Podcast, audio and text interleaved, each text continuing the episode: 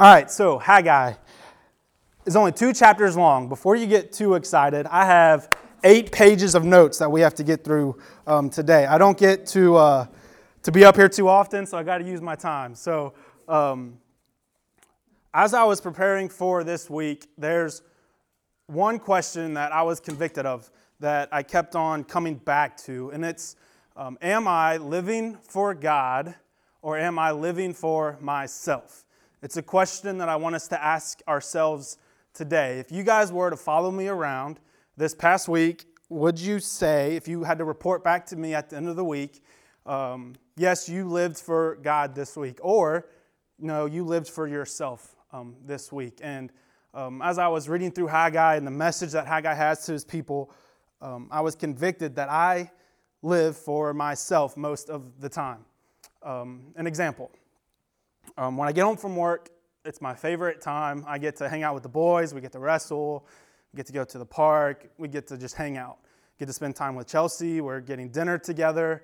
Then we start bedtime routine. Once they go to sleep, then it's my time. then I get to go to the couch, I get to rest, get to you know watch a show, watch a sporting event, whatever's on. That's my time. That would be an example of me living for myself. If I were living for God with my time, I would take advantage of those hours that I have with Chelsea to, hey, let's open up the Word of God. Let's look and see what God is saying us today as we parent. Um, how was your day? Check in with her.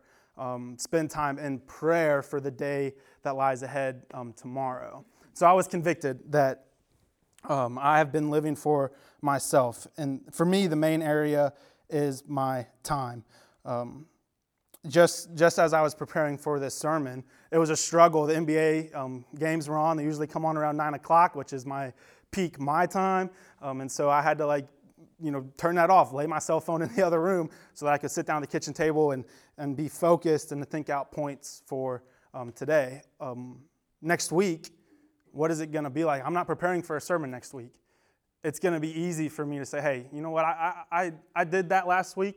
I get off this week. I'm going to sit down and watch a game. Now, there's nothing wrong, I don't want you to think there's nothing wrong with watching an NBA game. But when that comes before my time with God, that's the disobedience. And we'll see that um, in Haggai today. So, Haggai has a word um, for us today. As you reflect on yourself, um, are you living for yourself or are you living for God with your money and the way you talk? Um, is it easy for us to be selfish? I don't have to teach Bronston um, to live for himself. That's just that's our innate behavior. He's not going to share with Silas. I have to teach him to share. He's not going to. Um, he's not going to you know obey. He, he's going to fight that off. I have to teach him to live um, for God and not to live for himself. I asked him that question this morning. I said, Bronston, who do you live for? Do you live for, for yourself or do you live for God? And he said, myself. And started like he already like he just he know like that's the behavior that is in all of us. And so I want to challenge us to see to be made aware of how we are living for ourselves and then how we can respond and start living um, for God. So before we dive into the text, let me just pray um, for God to give me words to speak, for God to open up our eyes um, through Haggai.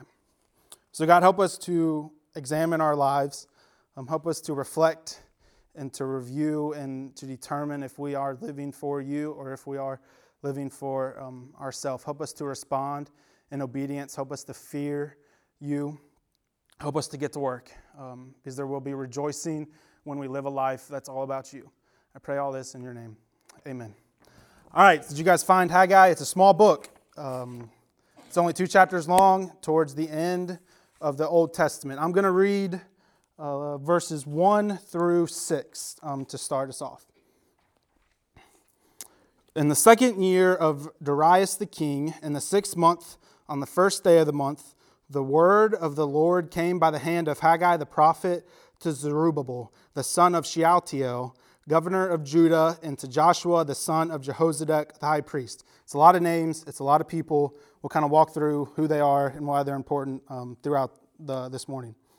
Um, so here's the message that Haggai says um, Thus says the Lord of hosts, These people say the time has not yet come to rebuild the house of the Lord then the word of the Lord came by the hand of Haggai the prophet. Is it a time for you yourselves to dwell in your paneled houses while this house lies in ruins? Now, therefore, thus says the Lord of hosts Consider your ways. You have sown much and harvested little. You eat, but you never have enough. You drink, but you never have your fill. You clothe yourselves, but no one is warm. And he who earns wages does not does so to put them in a bag with holes.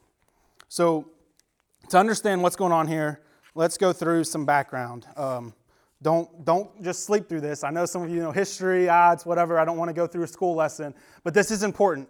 To learn the context of Haggai, we need to know the background. So, in 538 BC, King Darius, who we were introduced to in this text, he made a decree that said the people can return to Jerusalem. So, what's going on is it may be kind of hard to see, but you have this big green area. The big outside green area is where the people lived before exile.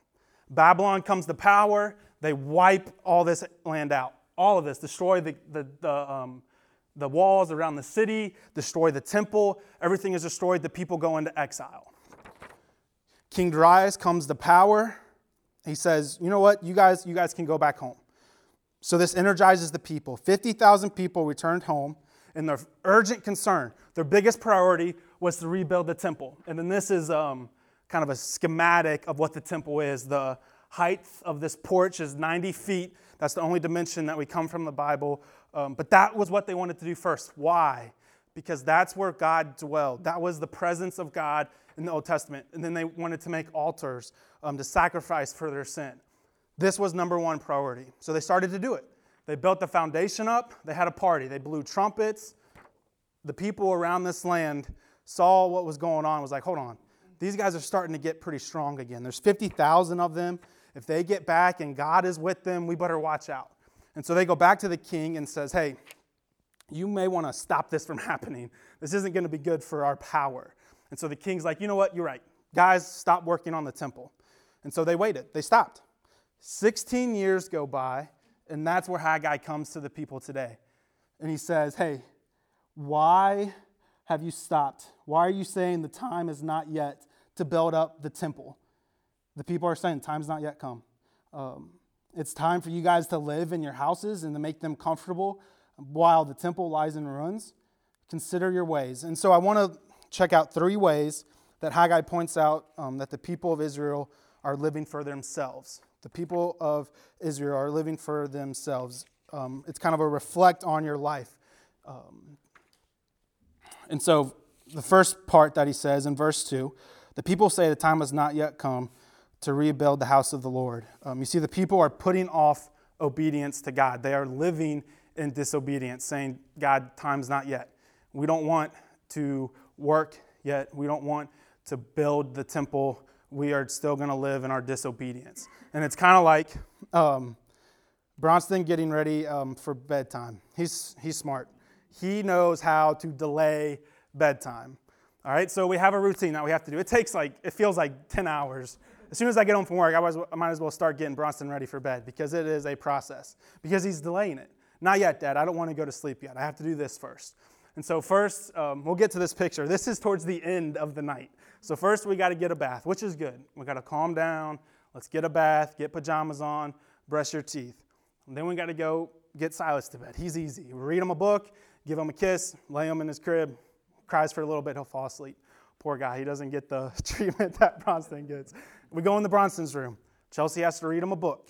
It's got to be a certain book. If it's the book you didn't want, we got to read it again. I have to tell him a story. If I make the story too short, Dad, that wasn't a long story. I got to add some more parts to the story. We get finished with the story, then we say prayers. But if I don't ask him what he wants to pray for, he's got to go first. And then Chelsea says what she wants to pray for, and then we pray. If I start to pray without us holding hands, we got to do it all over again. So we got to hold hands, put the hands in the middle, we pray. All right, you think that would be it? No. We got to do this. He's got to get out of bed. First, he's got to turn off his nightlight. His little, he's got to make it dark. He's got to turn on his sound machine. It comes up yellow. If it doesn't come up yellow, we got to fix that. He turns on some sound. Everything's got to be lined up. Gets back in bed. All right, Bronston, it's time to go to bed. Good night. Uh, I got to tell you guys some jokes. Every night before we go to bed, he's got to tell us jokes. Two jokes each. Chelsea gets two jokes. I get two jokes. Same jokes every night. We still got to laugh. They're hilarious. Great jokes. Um, after that, all right, Bronston, we love you. Uh, I have some questions. Are there any bad guys out there? Camden and Balin, I want to thank you guys for that. When you guys play the game with bad guys, Bronston now thinks there's bad guys out there. So we got to say, no, buddy, you're, you're all right. Um, um, is, there, is it thunderstorming, raining, whatever? You get, you get my point? It is a process. We close the door, and now Bronston starts to follow us down the steps. He waits till we get to the bottom. He's like, all right, I got to blow you a kiss. Then he goes finally back to bed. It's a lot.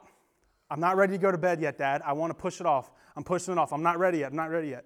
We do that to God. God is telling us to do a certain thing. Not yet, God. 16 years the people are saying, not yet. Not yet. We want to we got to get our homes fixed first. We just got to this new land. Let's fix our houses. Let's make them paneled houses. Let's make them comfortable living.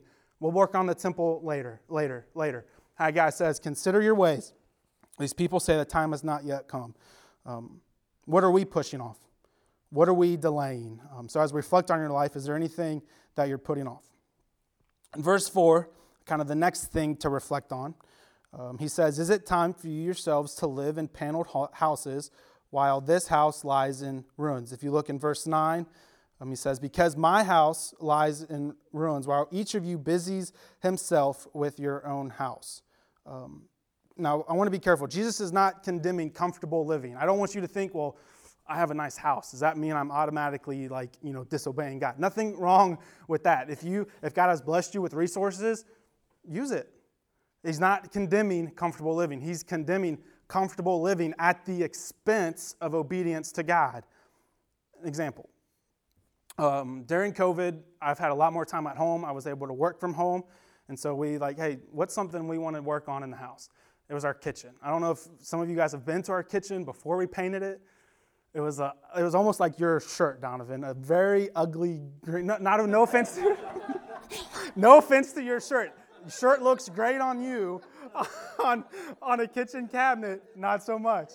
It was, oh gosh, I gotta back up. Uh, so we decided to paint them white. White's the new thing, white is in.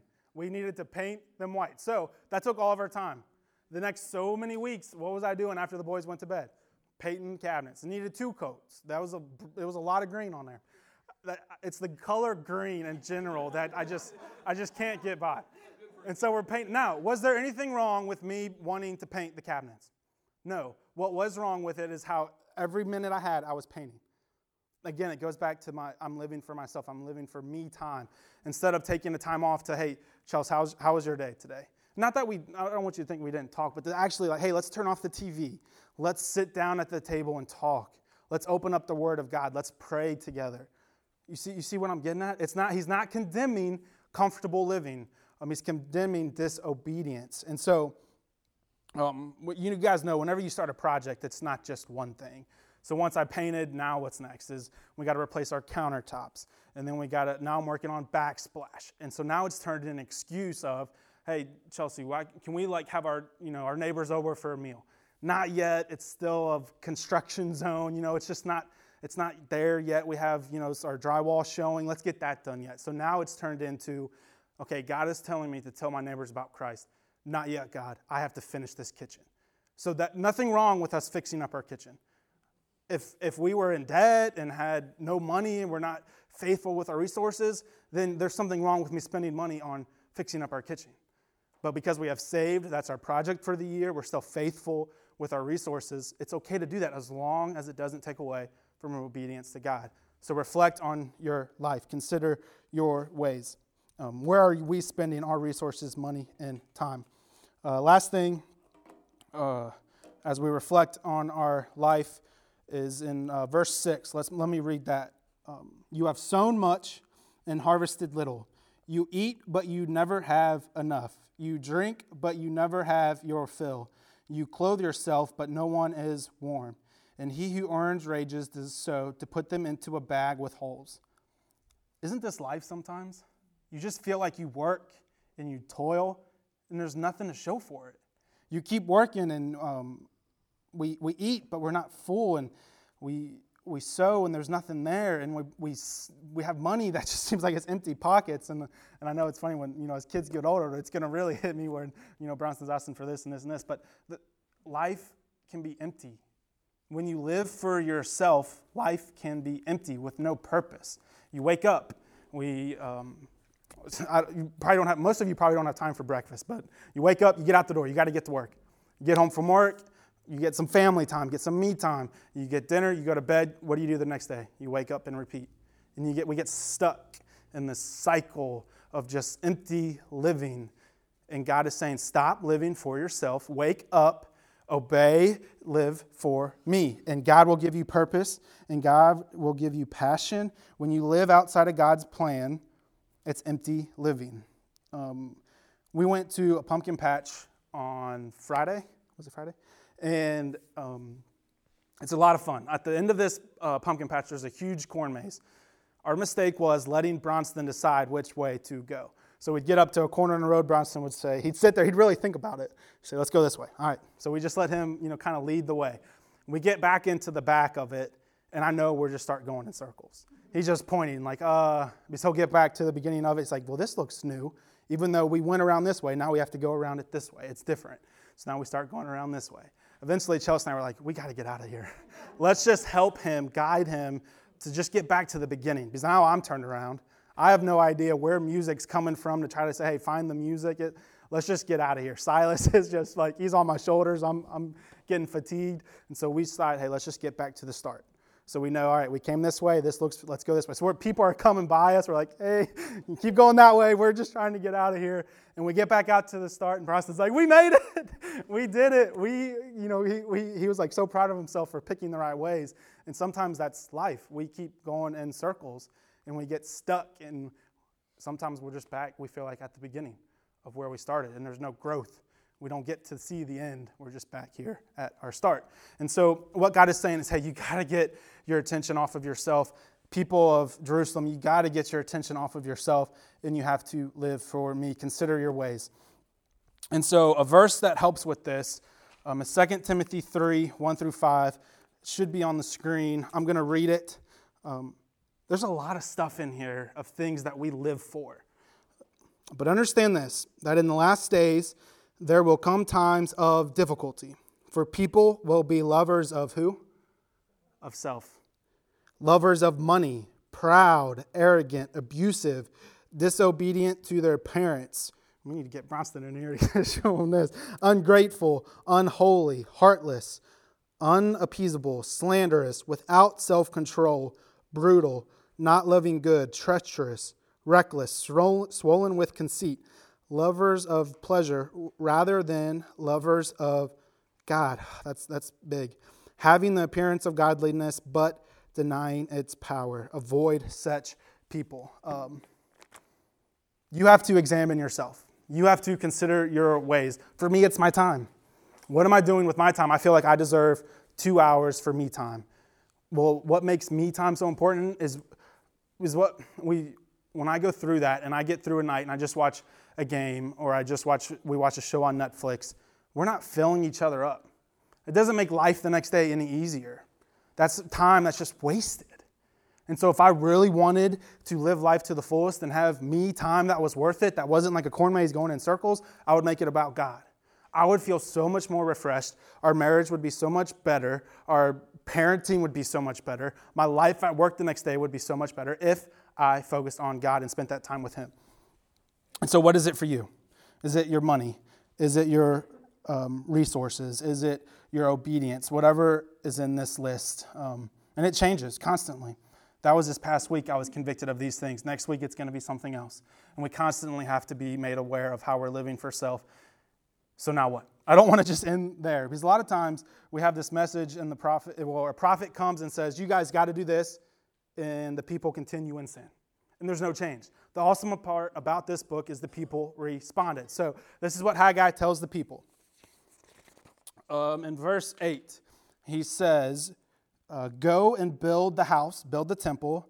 Um, this is God speaking through Haggai, that God, that I may take pleasure in it, and that God may be glorified. And so we're going to see three responses that the people do. If you want to start living for God and not for yourself, here's three ways. This is an exhausted list this is just using the book of Haggai to encourage us today.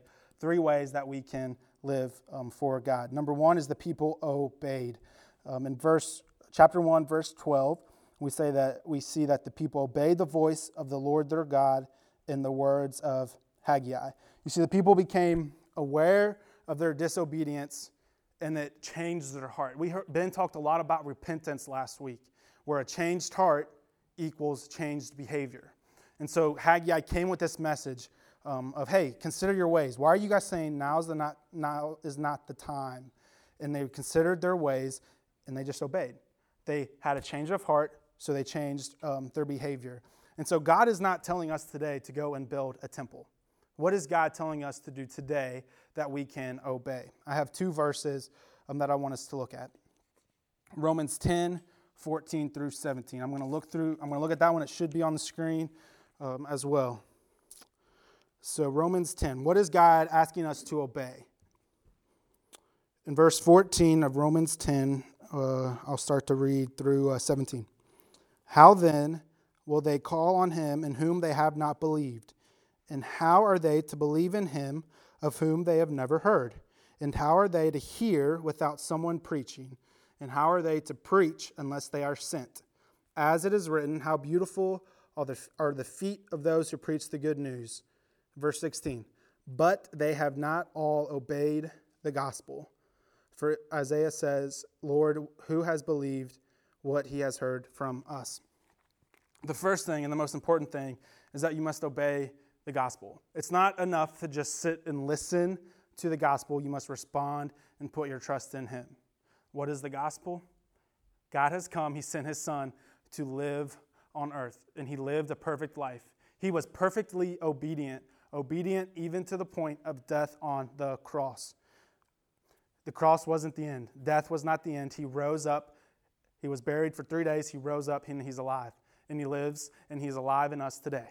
So, some people are going to hear that. Okay, that doesn't, that's not obedience. Obedience is, okay, I need to listen to that. It needs to change my heart, and I need to obey the gospel. I need to respond and put my trust in Him. Like, I believe that is real. I believe that happened. I want to live a life um, about the gospel. So, the first thing, the most important thing before we try to obey anything else is the obedience to the gospel. When the gospel is proclaimed, yes, you can listen, but you have to respond and put your trust in Him. Uh, the second thing that we get from this text, for those of us that have heard the, heard the gospel and responded, is what are we doing with it? How are people going to hear the gospel unless we go? How are we going to go and how are they going to hear it unless we preach? And so you see this, this lineage of, of stuff that happens. And so um, you have to believe the gospel, and then if you um, and then you have to hear it, and someone has to preach it, and you have to be sent. And so, are you going and preaching the gospel? Are you being sent out to go and tell people about the gospel? Are we obedient in that? God has said, go and tell people about the gospel. Who have we told? Who have you told about Jesus this past week? That's tough. That's tough for me. I had an opportunity at work to tell one of my coworkers about Christ. We were talking about how we both landed here at this work, about a job that we had. He's like, man, it's crazy. All this stuff had to fall into place for me to be here. Why didn't I speak up and say, you know what? God put you here for a reason. Go into the gospel. I didn't take advantage of that. How many people, how, how many people have we told about Jesus? Um, if we're obedient to Him, if we're living a life um, all about God, we should be open to opportunities like that um, about the gospel. Uh, the second verse that I want us to look at with just some steps that we can be obedient is in Matthew, uh, Matthew 22. Uh, starts in verse 37. A lot of you guys um, are aware of this verse. Um, just a reminder. And he said to them, starting in verse 37, you shall love the Lord your God with all of your heart, with all of your soul, and with all of, the, of your mind. This is the great and first commandment, and the second is like it. You shall love your neighbor, neighbor as yourself. Um, are we obedient to that verse? Do you love God with everything you have? If yes, then you should be loving others with everything you have. And this is the time that we need to be um, shining a light in that area. It's a very divisive time. People are hurting. Are you loving others? And we need to be obedient um, in that. I love um, this example at the beginning of COVID. Um, it was just a, I mean, just a, everyone was just scared. It was just a, a very weird time. And we couldn't just go next door to check on people. We couldn't check in with a lot of you guys. A lot of it was Zoom calls. And we were trying to be creative with ways of how we can love others. Well, Chelsea did um, I don't know how it all works. I don't know if it was PayPal or something, but she sent money, like through a gift card, to healthcare workers that she knew through church or whatever. Hey, we love you. We're praying for you. Thank you for everything that you're doing. That's the way that we need to love others. Are you guys loving others? Get your focus off of yourself and turn it to God. Um, so, some things that we can be obedient. Um, you must obey the gospel. You have to go and tell people about Jesus um, because when you love God, you must love others. Um, so, what is your response? I, I pray that this is one of obedience. So, that's number one. The people obeyed. Um, number two that we can look at is the people feared God. This is Haggai 112, part B. Um, so as you keep reading on, they obeyed the voice of the Lord, Lord, and the people feared the Lord. In part two. Now, this isn't talking about I'm scared of God. And this, um, I keep on thinking back to Halloween when uh, Chelsea and I we went down to Mark's house and uh, and Vicky's on 41st Street, and they closed down the street. It's the best place to be on Halloween. They close it down. People are walking, you know, in the streets on both sides. They have a haunted house. Well, most of you guys know Sean. It doesn't take much for him to be, you know, kind of intimidating. And, you know, I, like I could see Bronston walking down, you know, on Halloween being like, yeah, that, that guy's kind of scary. What added matters worse, Sean decided, and Mark, they got out their uh, chainsaws. They took the chains off the chainsaw, but the little boy, they don't know that. And so they're just revving it up and doing it. So we, I just kind of sat back and we watched. And this group of boys come walking down the street and I see Sean just kind of hiding. I was like, oh, this is going to be good. and and he starts it up, and the kids just scream and repeat. They say stuff that I can't really repeat. And they, they go to the other side. They're like, all right, we're walking over here now. This is not the kind of fear that, that we experience with God. God's not here to scare us to, to get a specific action. He's not saying, hey, you guys got to be so scared of me that you need to go and do this. That it, that's not the fear we're talking about. The fear that we're talking about is to realize, to be aware, to be amazed by the character of God, that it leads to worship and obedience and submission. We went to um, the beach this year, it was first time, and the experience, Silas and Bronston seen the beach for the first time, there's nothing like it. We walk up um, over kind of the sand dune for Silas when he saw it, and he just starts saying, wow. He's just looking, like it just keeps going. And every time he'd say, beach, wow. And that type of awe is how we should approach God. Um, Bronston, we, we went down one day and Chelsea was like, hey, Bronston, can you um, pick up and hold the whole ocean, you know, in your hands? And, you know, he tried. and was like, nope, can't do it. And we see verses um, in Jeremiah 5.22 um, that says, do you not fear me, declares the Lord? Do you not tremble before me? I place the sand as the boundary for the sea, a barrier that it cannot pass. Though the waves toss, they cannot prevail. Though they roar, they cannot pass over it. We see in Isaiah 40, verse 12 Who has measured the waters in the hollow of his hand and marked off the heavens with a span? We can't do that. We could, uh, we could take everybody that's alive today, let's go down to the ocean and try to hold the water in our hands, and we couldn't do that. God can do that. God created. God is sovereign, in control.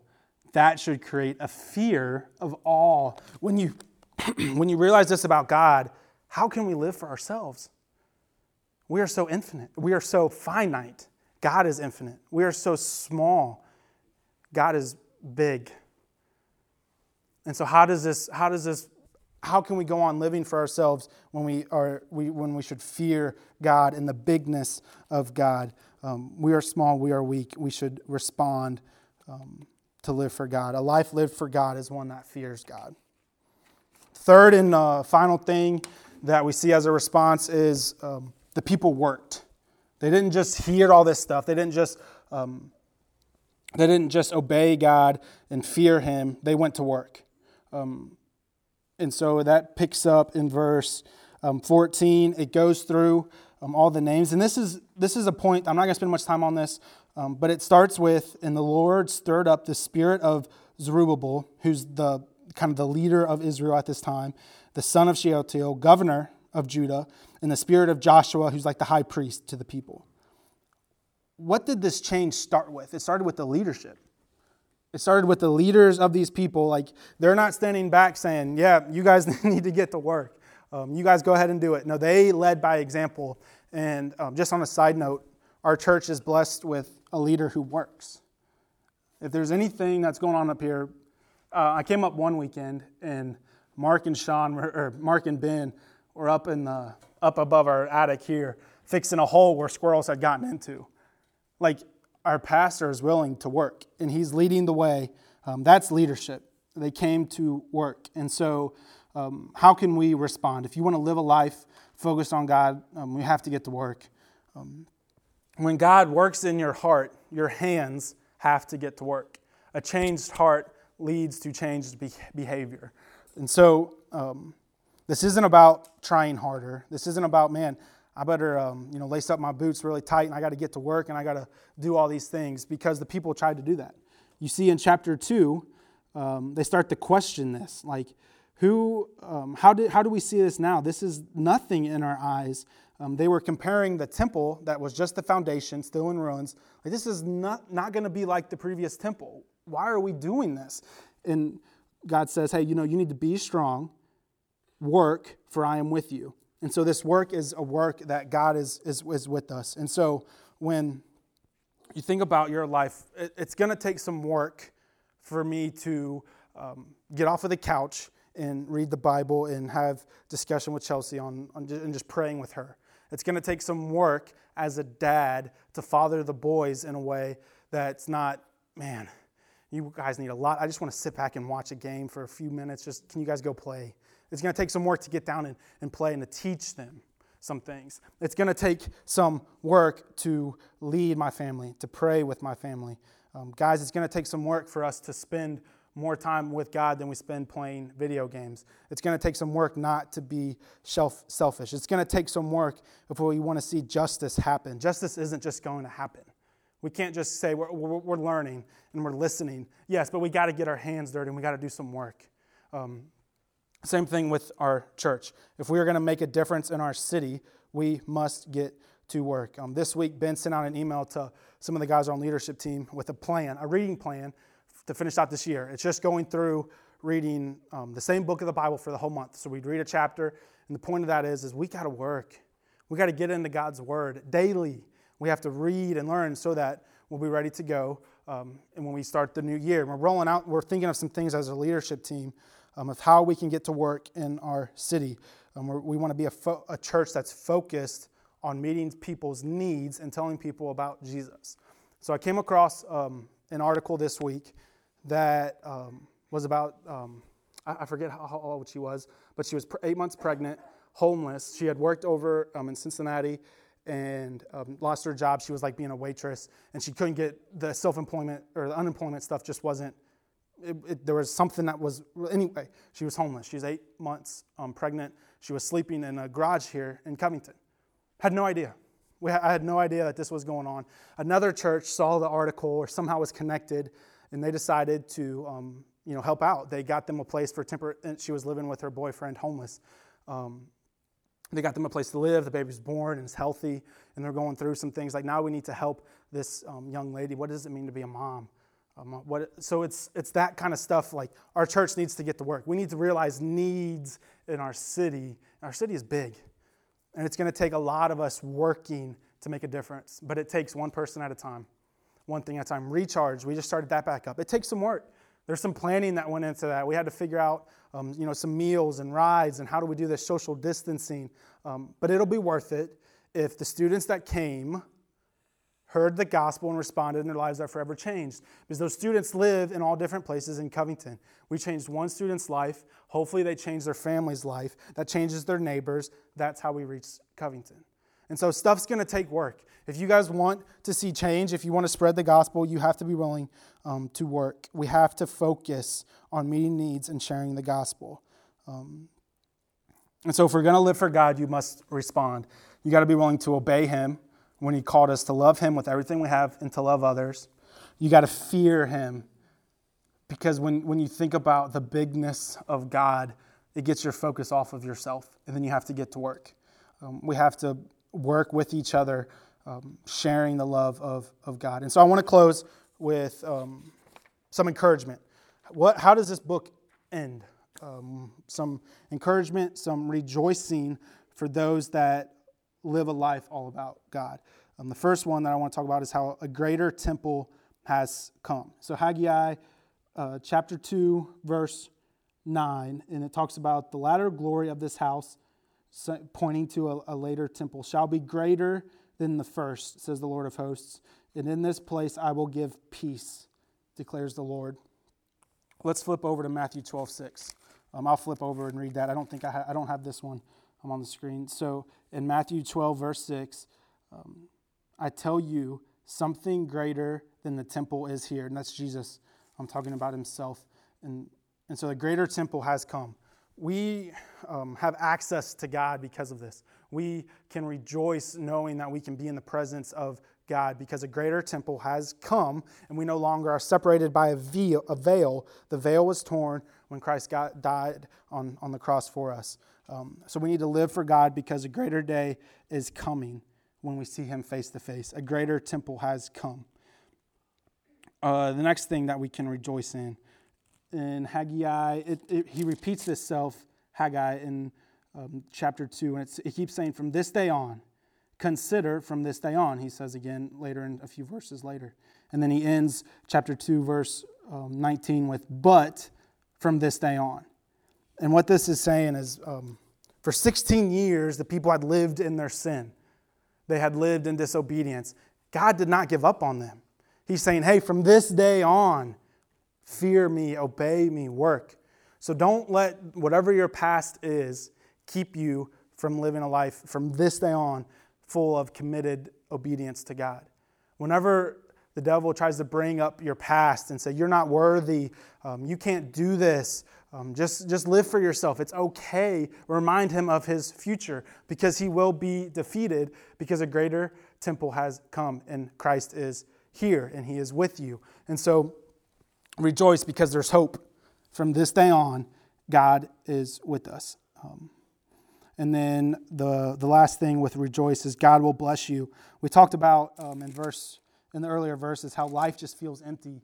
You work and there's nothing to show for it, and um, you just feel empty in what God is, is saying here as, he, as they finish up um, the temple is from this day on, I will bless you. Now, it doesn't mean um, He's going to bless you with a ton of money and just a perfect life. No, life's going to be hard. It's going to be uncomfortable at times, but He will bless you with a life that glorifies God, that has purpose, that has meaning, and that is full. You will have life abundance um, to that. And so, just to close, you guys remember the name uh, Zerubbabel? Uh, it's, it's a tough name for me. So look in Matthew and what happens here in Matthew 1. When we start learning about the genealogy of Jesus Christ, so you start with um, the son of David, the son of Abraham. Abraham was the father of Isaac, the father of Jacob, some names that you guys know. We start reading on in verse 12, it picks up. And after the deportation to Babylon, Jeconiah, the father who was the father of Shealtiel, and Shealtiel, the father, father of Zerubbabel. And Zerubbabel, the father of, and I'm not going to keep going because the names get harder. Um, but they, you, you see that.